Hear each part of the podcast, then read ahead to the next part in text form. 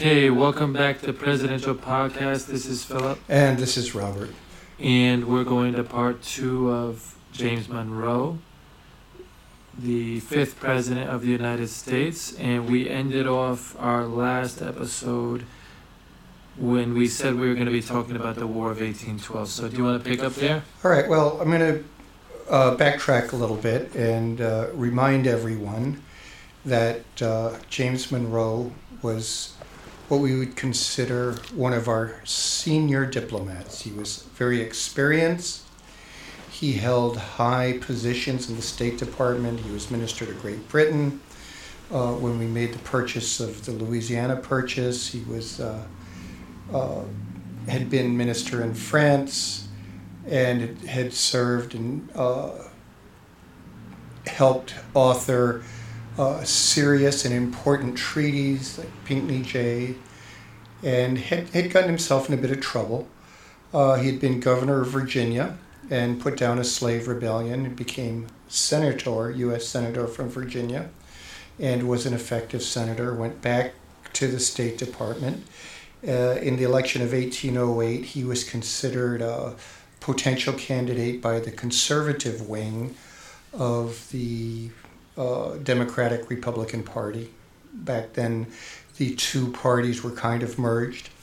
And uh, the faction that supported him were called the Quids. They were the pro business, uh, pro progress sort of uh, Whigs who are, are um, Democratic Republicans who supported banking interests, uh, commerce, uh, expansion towards the West and the Quids really didn't launch much of a, of a, of a movement. And Madison, who uh, was one of the drafters of the Constitution, a, a, protege of Washington and then of Jefferson, uh, secured the nomination, uh, won the election of 1808, uh, and then through a, a, series of uh, events, which we'll cover in more in depth when we go into Madison, got us engaged in a, in a war with uh, Great Britain, uh, the newly minted uh, United Kingdom,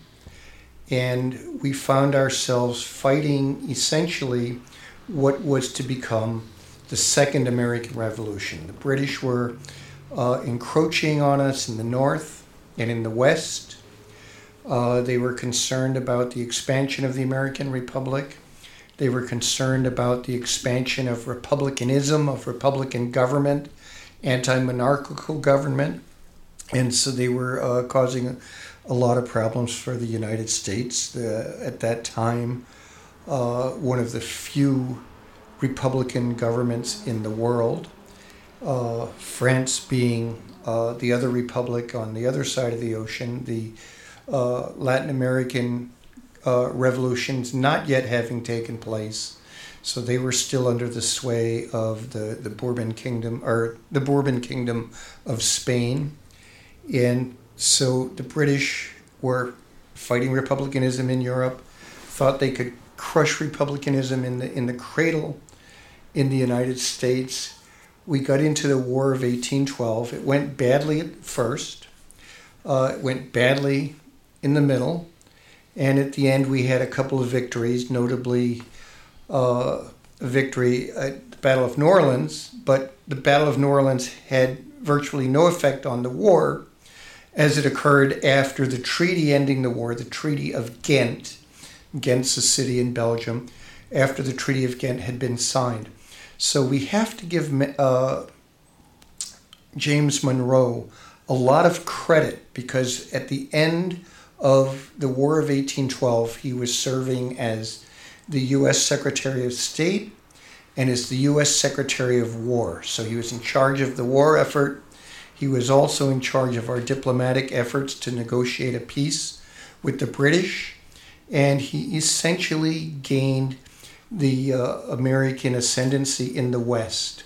The British, uh, one of their war aims in the beginning of the War of 1812 was to establish buffer states comprised of American Indians in the American West. And at that time, that was basically the area between Pennsylvania in the east and, say, Missouri in the west. So the, the British thought they could keep Americans out of that entire territory by uh, establishing a series of, of American Indian uh, countries in that area.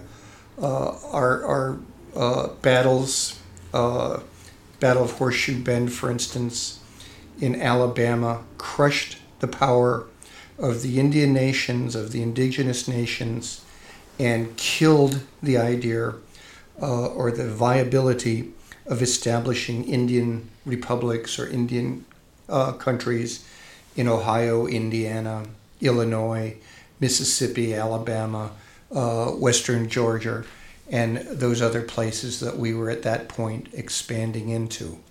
The uh, British, by the time we began negotiating the treaty to end the War of 1812 with them, viewed the, the indigenous peoples as unreliable allies, as a, a, a drag on British diplomacy. So they gave them up pretty well. So we gained a, a control over an immense amount of territory, almost a third of the current United States, and uh, more than doubling the uh, territory of the United States at the time. All right. When can I ask a question here?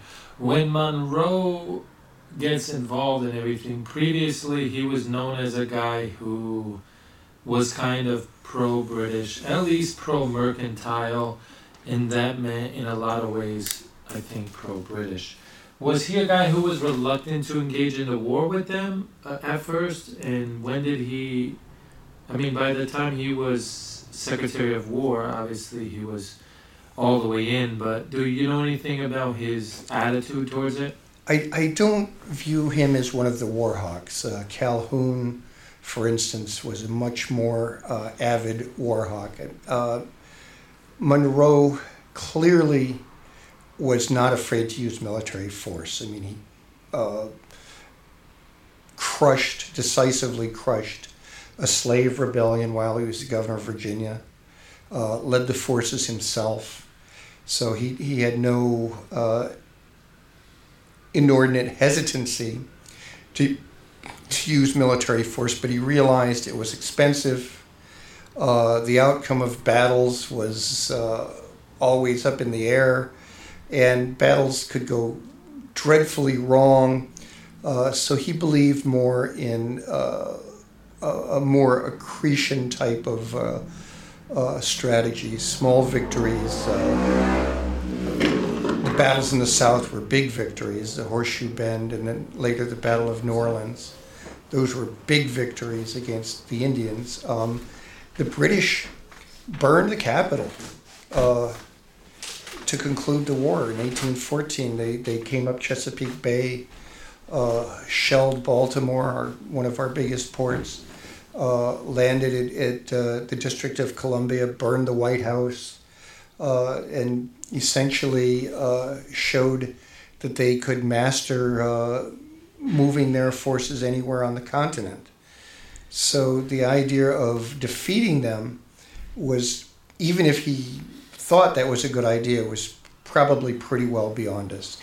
So his strategy was to defeat the British enemy, the British allies, the, the American Indians, to establish American presence in those places and have our presence there be so strong, so robust that it was immovable and the British couldn't get us out. Um, okay when you say that his goal was to defeat the American Indians more than the British, we do generally teach it as a victory for America against the British. Now, you don't think of a victory normally, the coda to a victory, as the losing army going and burning down the capital of the winning army. So, how was it viewed in that day? Was it viewed as a victory or? we had the uh, great victory at Chippewa, uh, where Winfield Scott had his first major combat command. He became the general in chief of the U.S. Army and served there until the Civil War, almost 50 years later. Uh, this is seen as the redeeming, the redemption of the U.S. Army in the War of 1812. Before then, Uh, we were losing uh, pretty much all the battles that we fought against them. If you ever go up to Lundy Lane in Ontario, they have a museum there where they have the flags of uh, a large number of American regiments, which they captured, a whole lot of our artillery. They have the tunics of six American generals who they captured during the battle. So it was a pretty inglorious war, with Chippewa being the big American victory that just established the Great Lakes as the uh, kind of like the British Channel. Like the British Channel kind of protects Britain from France. Uh, after the Battle of Chippewa, we were able to establish in the, in, in the Battle of, of Lake Erie with uh, uh Commodore Perry. Uh, we were able to establish the Great Lakes as the water boundary between us and the British in Canada. Where where was the Battle of Chippewa? In Ontario. Okay. Uh, on the shore of uh, Lake Erie. Okay, so like modern day Kitchener or something like that. Somewhere in that area, yeah. Okay. All right. So Monroe fights well or directs well in, in the War of eighteen twelve. Um, the election comes up in eighteen sixteen. Do you want to move on to that, or do you have So we were we were uh, engaged in a you know I'm going to say a big orgy of nationalism after the uh, uh, Treaty of Ghent and the victory at New Orleans. I mean, American arms at, at New Orleans had defeated the finest regiments of the British Army, defeated them decisively, done it with American tactics against uh, a British Army trained in Napoleonic warfare, uh, regiments who had stood up against the French Army, that at that time, the best military force uh, known in the Western world. Uh, we had defeated them. We had opened the Mississippi.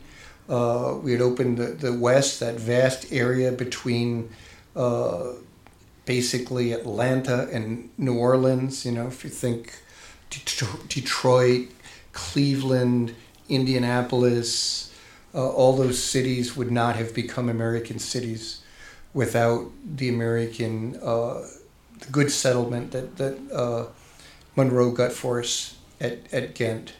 So we we were pretty we were pretty full of ourselves at this point. And Monroe had the kind of political aura that he was not controversial. Most of his accomplishments probably were not well known to most of the voters. They were well known to the opinion makers.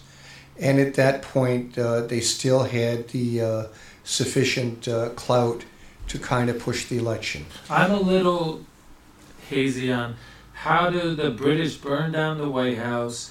We don't have any major victories. They whip us at Ludley Lane or whatever you called it, Lundy Lane. Lundy Lane, and then at the end of the day, Americans are still like, wow, you know, we're pretty tough. Okay, so the British could land sizable forces anywhere on the coast of the United States, anywhere on the Gulf Coast, anywhere on the Atlantic coast. And they had sufficient forces, uh, naval artillery, field artillery, to defeat uh, the American formations, which were basically militia. Uh, guys, you know, the, leaving the plow, grabbing the musket, and rushing off to fight the British. They just they just weren't a match for the British armies. But in the West, in that vast area where the Brit where the British could not project their forces, we were much more successful, particularly under Jackson in the South. We crushed the uh, the indigenous nations, and the British just didn't have the manpower. They didn't have the logistical power. They, you know, basically they had sailing ships, so they could go into the, the ports along the coast, but they couldn't extend. They couldn't go up past the fall lines on the, on the great rivers and bays and estuaries. So in the interior, we were able to establish ourselves as the dominant power in this vast area between the Atlantic and the Mississippi, and uh, basically that was was the basis of our of our victory. And since Jefferson had started this ideology of the American yeoman farmer pushing west, starting little farms, uh, having a, having big families, and then the kids from those families pushing farther west, we were occupying the vast segment of fertile land that essentially was discovered by Europeans and then settled by the American descendants of the British and German settlers. So uh, the idea was that we were the dominant power on the ground. The British uh, were just unable, especially after the Battle of New Orleans. Uh, we saw that uh, sufficient American forces could defeat the British, and the British realized that uh, they could get into a long war with us, a long, expensive war with us, or they could pretty much grant that we were an established power and back off. Okay, so you say we're pretty full of ourselves going into the election of 1816. Madison has done his two terms, so he's up. The opinion makers are aware of Monroe's accomplishments. Who does he run against? What's the other guy's um, platform, so to speak, and how does the election run out? So, uh, Monroe was again the, the establishment candidate, if, if we want to use those terms.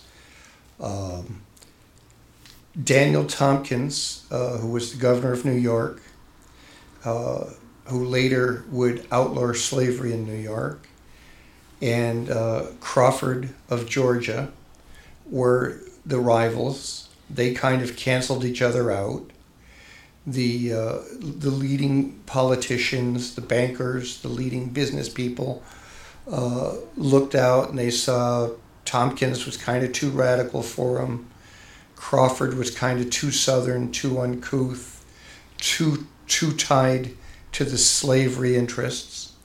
So uh, Monroe arose as the compromise, sensible candidate, a man of of uh, substance a man of accomplishment, a man who had uh, proven diplomatic skills, who could bring the factions together, who was a good administrator. He had just come off running the War Department in a war, so they knew he could organize things and get things done.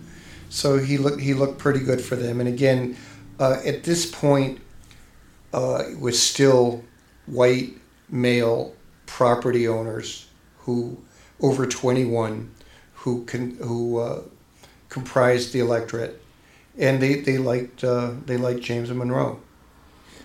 Any states go like did Crawford win anything? Did uh, so? Let's go. Let's go ahead and uh, look at the uh, electoral college map. Okay, give me a second.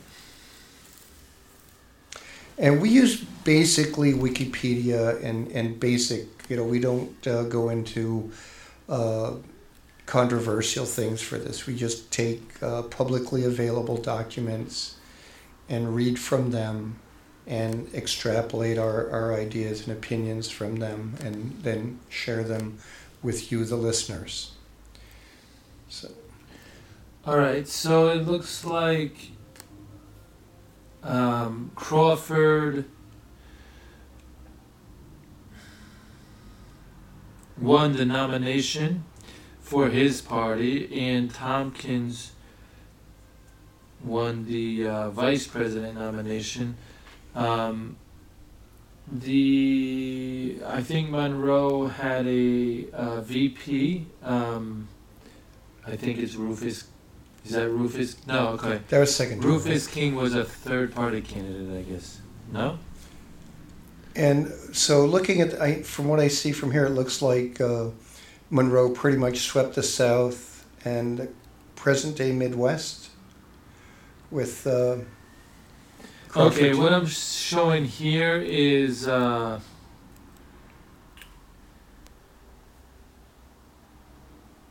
is um,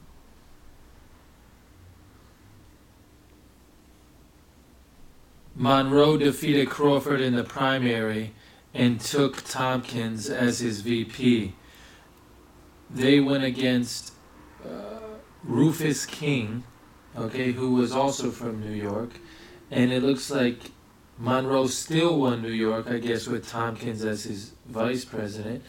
And King was a Federalist. He took Massachusetts, Rhode Island, and Delaware. So essentially, uh, King was able to win in the strongholds of federalism, and uh, Monroe won the rest of the country, including New York, which uh, even back then was a decisive state. It was the largest state in population. The city of New York uh, moved New York uh, away from the federalist federalist column a bit, and uh, provided the uh, margin of victory. in Okay, that state. and I'm sorry. And the pop, the electoral victory is a big one. I mean, it's 183 to 34 in electoral college points, and the popular vote is even more. Well, is almost as overwhelming, 68% to 30%. So he has a big mandate, we would say, in in uh, today's lingo. Well, the, the, the mandate is is a historically large mandate. It it was so big. It was so big that we still remember it to this day as the era of good feeling. That's what I was going to ask the you about. Can you the talk about that? Uh, degree of popular support of popular unanimity. Oh, I said it right. Unanimity was uh, such that people just basically agreed. We like uh, we like this guy. We like the new president. We like Monroe, and we're all in agreement. The the Federalist Party uh, dissolved after this. It was no longer a factor in American electoral politics, and we were all Democratic Republicans, and uh, not a lot of controversy, not a lot of debate. And again, we think of Monroe primarily uh, up to this point as being a diplomat, as being somebody who's good at diplomacy, good at conciliation, good at persuasion. And we see this, this massive electoral victory.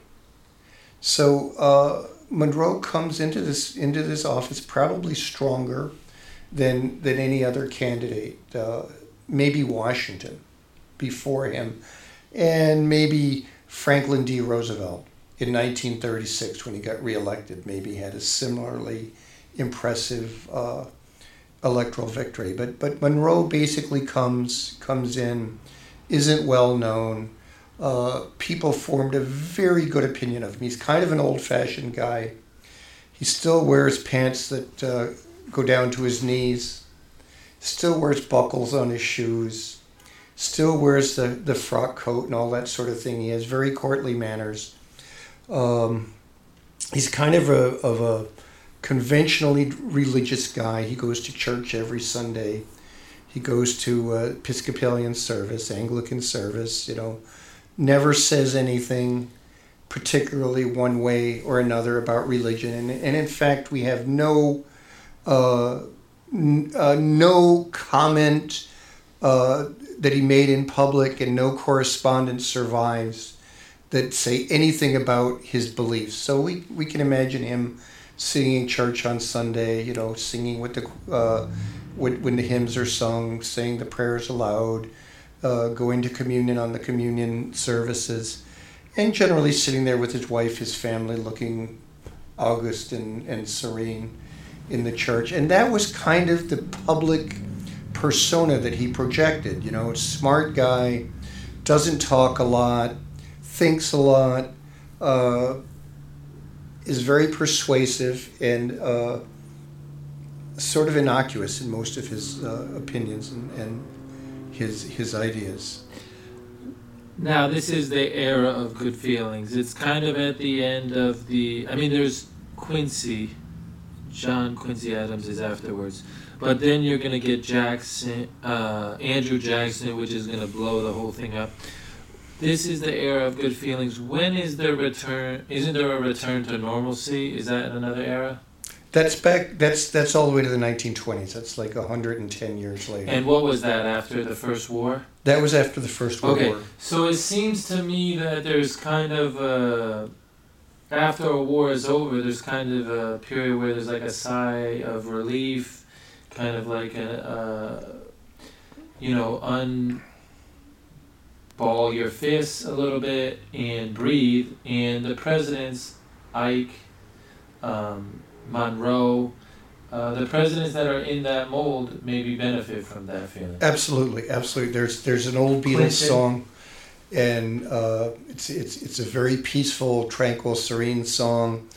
And one of the, the lines in it, the English army had just won the war. You know, so you know we have this idea that when the army wins the war, you know, we're fighting the English army, but the American army had just won the war. You know, things are peaceful, things are calm. There's a sense of unity. We just defeated the foreign foe. Uh, the Star Spangled Banner had just been written and uh, was being adopted as the, the, the national anthem. You know, the, the, the uh, uh, Star Spangled Banner commemorates the repulse of the British assault on Baltimore. Key wrote it watching the bombardment of Fort McHenry, which is the coastal defense in, in the inner harbor at Baltimore, and they were able to withstand the British assault.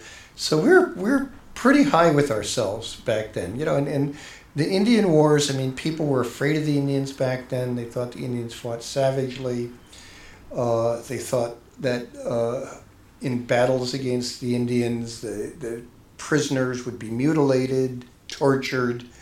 Uh, that if the Indians were uh, defeated the armed forces, they would go on to the town and slaughter the children or enslave the children and uh, bring the women into into uh, custody and, and abuse them and exploit them, burn the crops, burn the homes, restore it to, to their. So uh, the sense that we had uh, pushed back the Indians, pushed the Indians back west of the Mississippi, uh, defeated the British, and we're now able to kind of uh, peacefully develop our farming and our commerce in this vast new country, uh, establish this, this era of good feeling.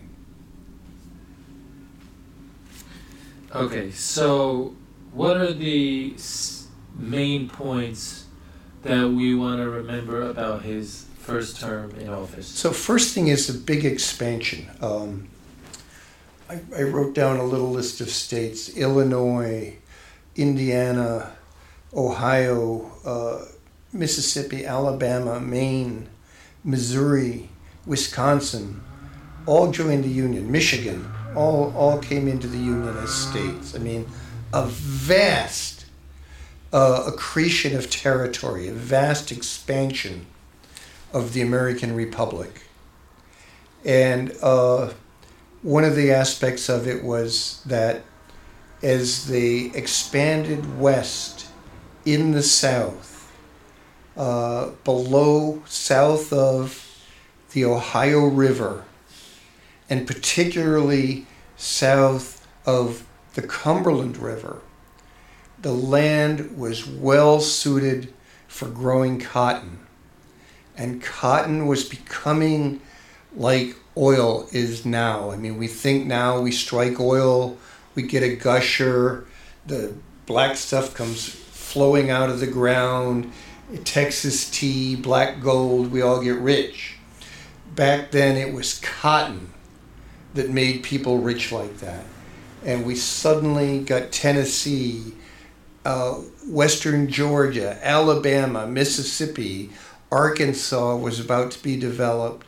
Uh, Louisiana was about to be developed. We had this vast new expansion into this cotton country, but we needed an immense amount of labor Okay. to grow that cotton. I want to talk about the slaves. So, are the slaves in this period, um, are all states slave states? Are only some states slave states? What what's the mm, emotional and psychological pulse of the country at the time? All right. We know. I remember we talked about in our first episode. Uh, Monroe did do a slave rebellion. He also uh, sent black slaves back to Liberia, I think.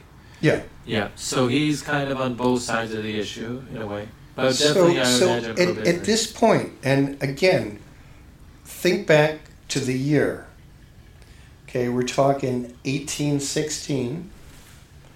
Uh, almost uh, 35 years before the Civil War, 20 years before the Compromise of 1850, four years before the Maine Missouri Compromise of 1820.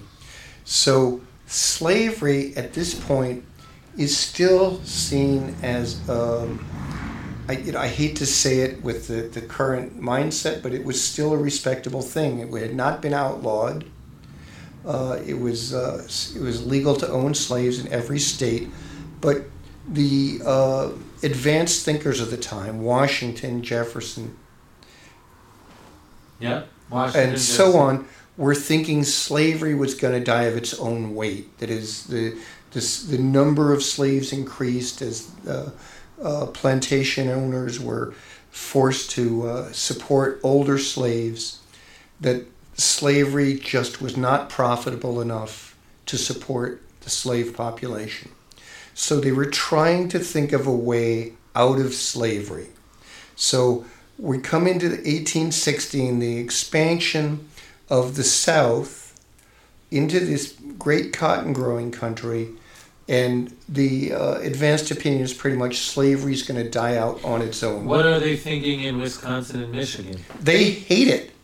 They don't want slaves. Is that because of they don't want black people? Okay. They, you know, they're just like they just they're trying to get rid of the Indians. You know, they're thinking it's going to be white settlers taking the land, farming the land.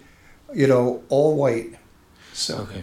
All right, we're running out of time, so we're gonna end this episode here. What are we looking for uh, for the last part on Monroe? So the growth of plantation slavery, the uh, entry of new states into the Union, the first depression, the first economic depression or recession in uh, Republican history since the you know founding of the Republic, the Maine uh, Missouri Compromise in 1820. And are we going to be able to talk about the Monroe Doctrine also? And we'll get to the Monroe Doctrine when we get to the second term. All right, perfect. All right, well, thanks again for listening. Um, I know this was a short episode, but we're going to be trying to make them a little more regular.